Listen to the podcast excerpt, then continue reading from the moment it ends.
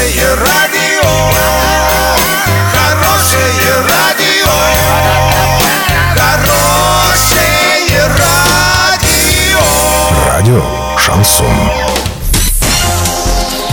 С новостями к этому часу Александра Белова. Здравствуйте. Спонсор выпуска – магазин «Строительный бум». Низкие цены всегда. Картина дня за 30 секунд. Сегодня в Орске сработает сигнал тревоги «Внимание всем». Россияне в 2018 году превысили норму потребления сахара в два раза. Подробнее обо всем. Подробнее обо всем.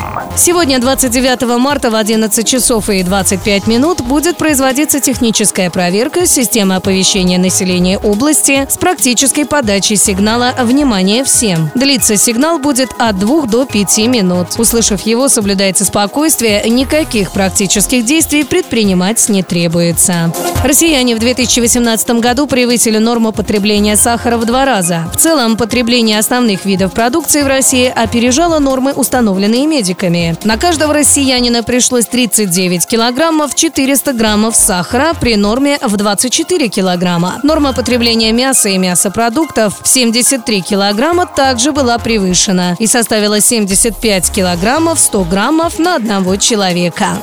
Доллар на сегодня 64,80, евро 72,89. Сообщайте нам важные новости по телефону Ворске 30 30 56. Подробности, фото и видео отчеты на сайте урал56.ру для лиц старше 16 лет. Напомню, спонсор выпуска магазин «Строительный бум» Александра Белова, радио «Шансон Ворске».